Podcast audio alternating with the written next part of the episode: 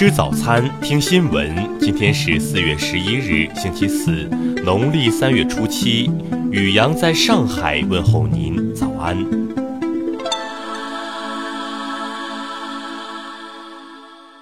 听新闻早餐，知天下大事。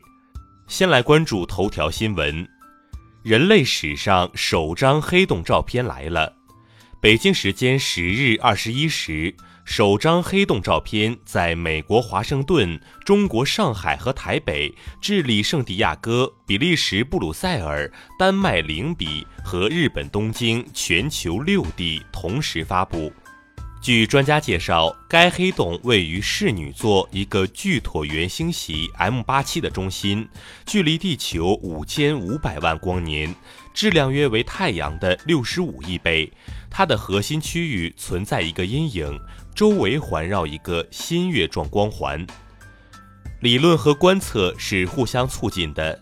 专家表示，圆环发出的光就是从吸积盘上发出的，而黑色的阴影要比黑洞本身要大几倍，这证实了爱因斯坦广义相对论的预言。再来关注国内新闻。近日，中国方面将派专家参加美国联邦航空管理局组建的审查委员会，对波音737 MAX 的安全性展开评估。公安部交通管理局十日表示，六月一日起推行小型汽车驾驶证全国一证通考和小型汽车驾驶证异地分科目考试。日前，教育部公布了二零一九年度部门预算，总收支预算约为四千五百六十二亿元，相较上一年增幅约百分之十。商务部决定自十日起，对原产于新加坡、马来西亚和日本的进口甲硫氨酸进行反倾销立案调查。由于国际油价高位调整，本周五国内油价将面临每吨一百九十元的上调幅度。九二号汽油或将重新站上七元大关。七百九十六件套中国流失文物艺术品，九日在意大利被送上返回中国的飞机，这是近二十年来最大规模的中国文物艺术品返还。近日，国家市场监管总局印发通知，决定于本月至九月三十日期间，重点打击侵害消费者个人信息的违法行为。截至今年三月底，全国机动车保有量达三点三亿辆，驾驶人达四点一亿，机动车驾驶人总量及增量均居世界第一。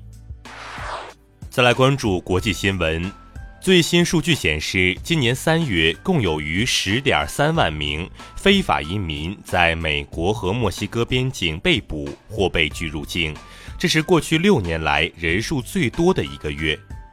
日前，俄罗斯总统普京对通俄门调查首次发声道：“完全是无稽之谈，这种对特朗普的攻击是美国政治体系危机的一部分。”针对美国拟对价值一百一十亿美元欧盟商品加征关税一事，欧盟于九日作出回应，称将采取相应的报复措施。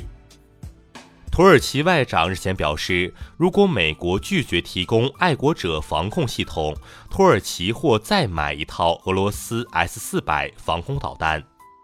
九日，新西兰枪支法修正案草案通过国会二审。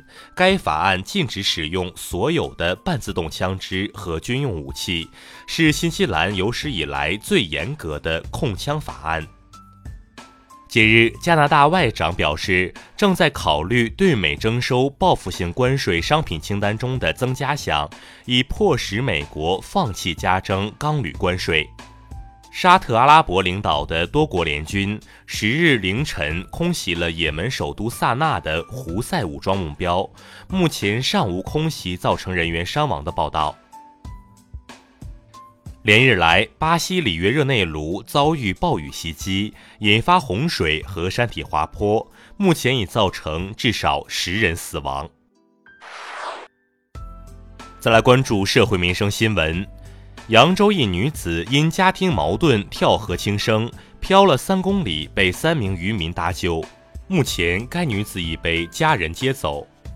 贵州一辆公交车上发生惊人一幕：掌控驾驶盘的是驾驶员，而挂档的却是一个八岁的孩子。目前，涉事驾驶员已被处罚。近日，安徽一群众报警称，其在草丛中发现一只熊猫。民警经搜索后发现，这是一位身着黑白色衣服的醉酒女子。八日，河北保定某医院 LED 屏出现辱华言论。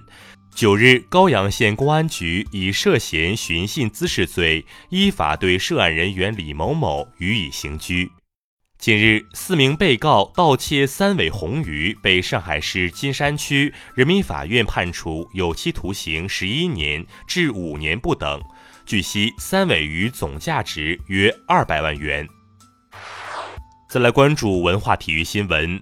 昨天亚冠 H 组第三轮中，上海上港客场三比三战平悉尼 FC；F 组第三轮中，广州恒大主场四比零大胜墨尔本。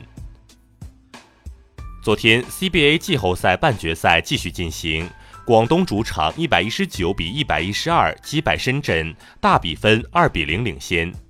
近日，中蒙联合考古队取得新进展，探明了皮赫罗普尔古城范围、城内文化遗存分布等情况，并确认了当时王宫的所在地。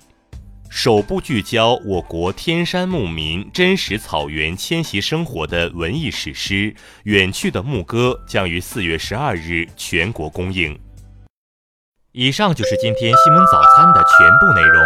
请微信搜索 xwzc 零二一，也就是新闻早餐拼音首字母再加数字零二一。如果您觉得节目不错，请在下方拇指处为我们点赞。一日之计在于晨，新闻早餐不能少。咱们明天不见不散。